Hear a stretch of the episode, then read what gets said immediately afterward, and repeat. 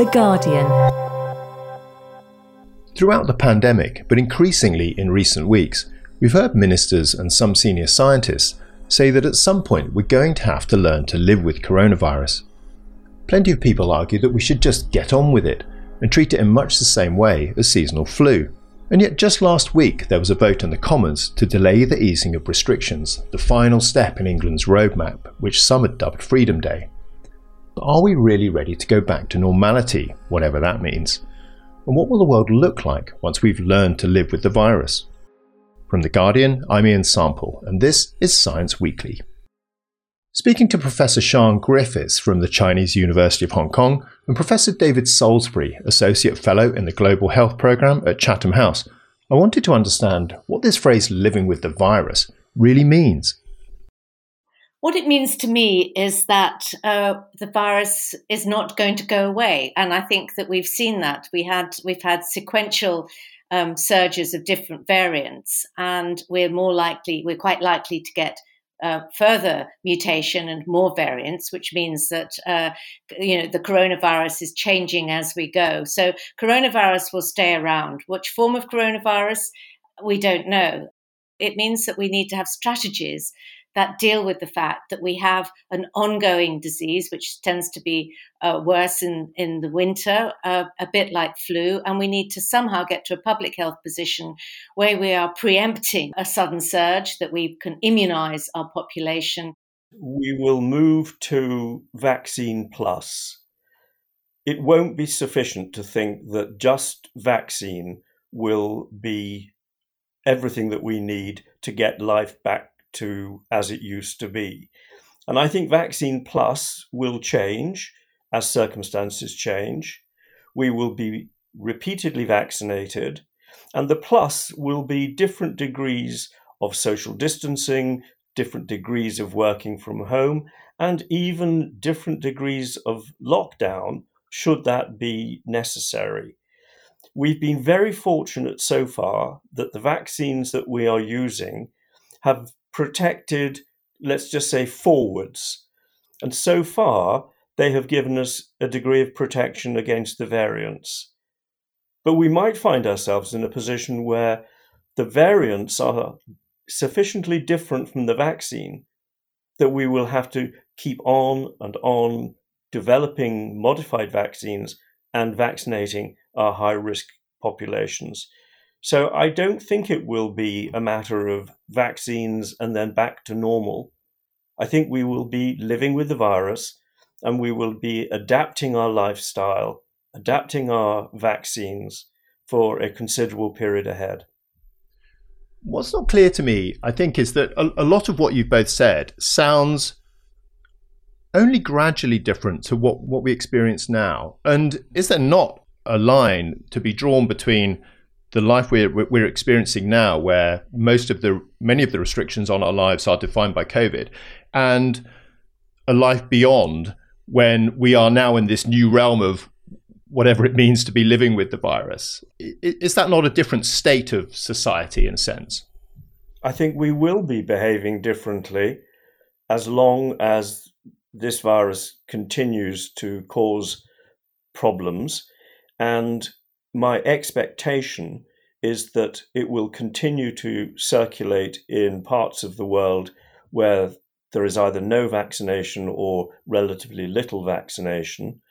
This will encourage more variants, and we will have to be able to adapt our vaccine strategy to deal with variants. And we may find that we go all the way back, as it were, almost to where we started if we had a variant that was distant from the vaccine, such that all of the risk groups became very much at high risk again, with all of the threat of intensive care admissions, deaths, um, until we had a new vaccine again that would protect us. So, the idea that everything is going to wonderfully go back to normal shortly I think is is not right. So things have have inevitably they're not going back to normal. So we have to find a way of progressing, one that accepts that COVID is around in society, one that accepts that we need to have a flexible response, that we need a very strong public health system that's strong on surveillance, on global surveillance, that can respond quickly, can share information, and we need the investment in research so that the most effective response possible.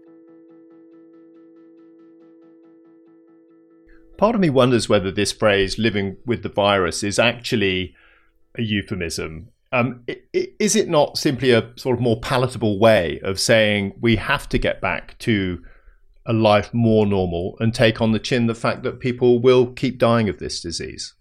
I think there's a sort of rationalization being foisted on us that we just should look at this as flu. We live with a burden of flu. Some people die from flu. Some people get vaccinated. And we'll be in a similar position with coronavirus. And that it's somehow acceptable to have a burden of coronavirus that could be the same or even worse than the burden of flu.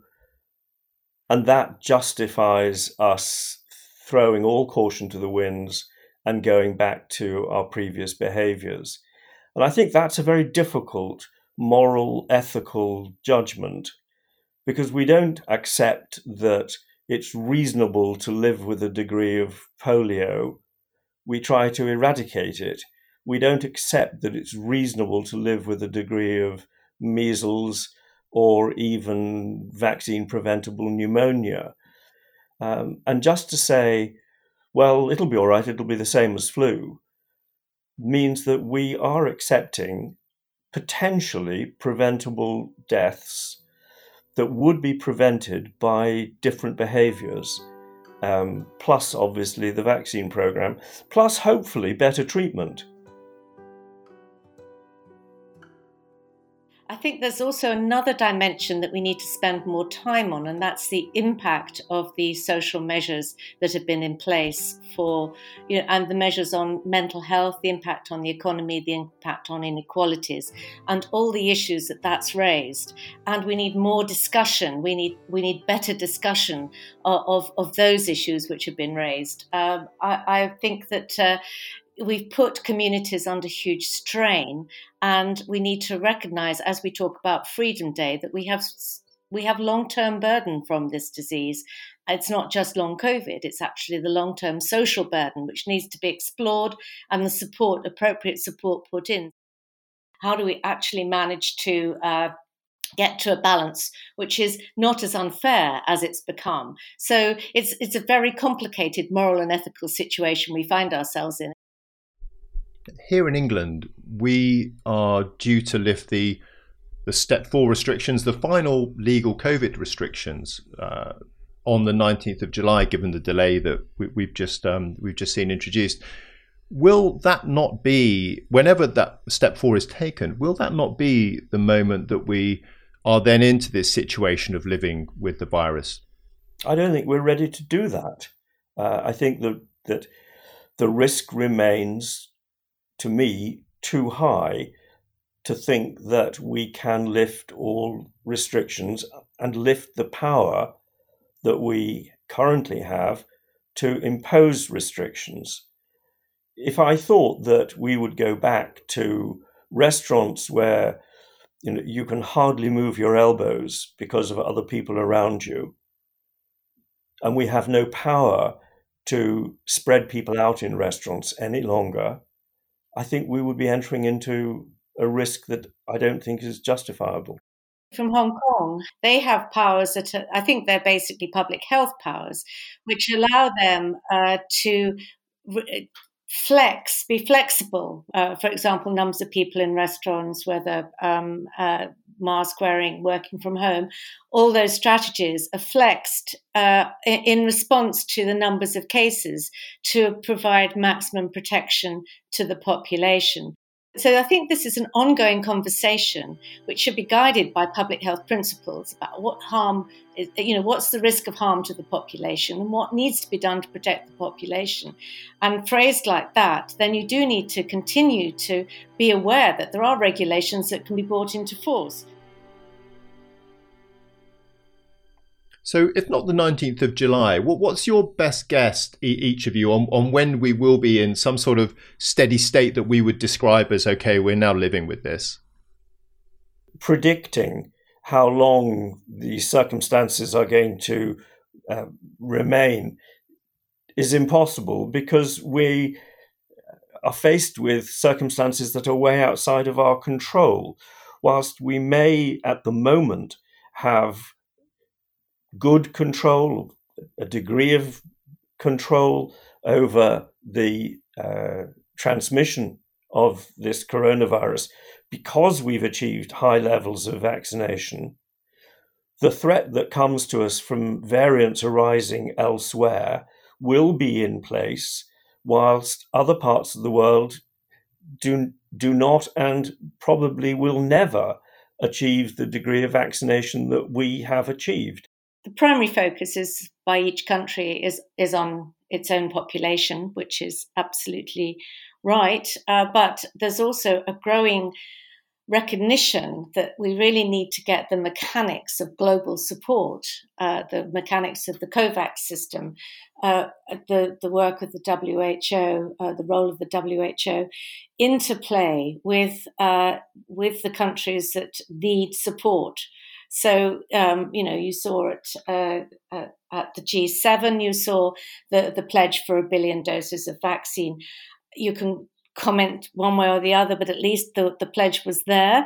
Uh, and there is a recognition, whether it's the primary recognition is a different issue, there is a recognition that unless COVID is approached as a global issue, we will always have COVID.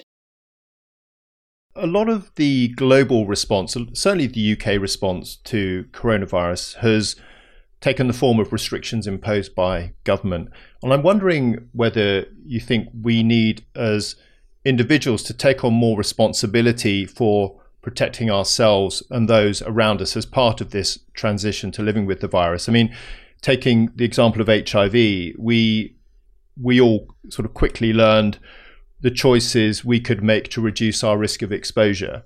Um, where does individual responsibility come into this step towards the new normal, living with the virus? I think that we will change our individual behavior based on the experiences that we've been through. And I think that people's preparedness to wear masks, people's preparedness to maintain a degree of social distancing, and awareness of our behaviors towards others and the risk of both being infected and infecting other people will mean that that we will behave in a different way, aware of our personal responsibilities and our social responsibilities. I think you will see a continuing economy in in mask purchasing. So uh, I think our behaviour will change, and it will change both for our own protection and for the protection of people around us. I think that uh, we do need to just remember the basics of hygiene as well as the basics of coming forward for vaccination when invited. And so far, the compliance of the UK population in all these areas has been extremely good. Let's hope that it continues because we keep hearing how tired people are. What we have to remember is that we need to keep people positive in this world and keep people going. So um, let's let's end on a message of hope that uh, all the contributions that are being made are ones that will uh, reduce the risks for the future. Thank you both, Professor Sian Griffiths and Professor David Salisbury, for your time. We'll include a link to The Guardian's latest reporting on COVID 19, including my analysis on living with the virus and our Today in Focus podcast with Sarah Boseley on living with COVID in the podcast webpage. If you have any programme ideas, thoughts, or feedback, please get in touch at scienceweekly at theguardian.com. We also wanted to let you know about a very special audio visual project The Guardian was involved with recently. It's called Auditorial, and it's an innovative experiment from The Guardian, Google, and RNIB. It was created to showcase the possibilities of accessible stories for blind and low vision audiences. On the platform, an audio led piece called The Silent Spring explores the devastating effects of the climate crisis on the sounds of the natural world. The story centres around Bernie Krause, who was originally featured in our own Science Weekly and Today in Focus podcasts in 2018. To have a look or listen, head over to g.co forward slash auditorial. We'll also include a link on the podcast page. We'll be back next Tuesday. See you then.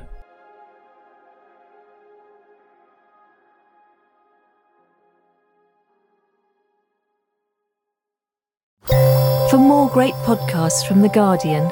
Just go to theguardian.com slash podcasts.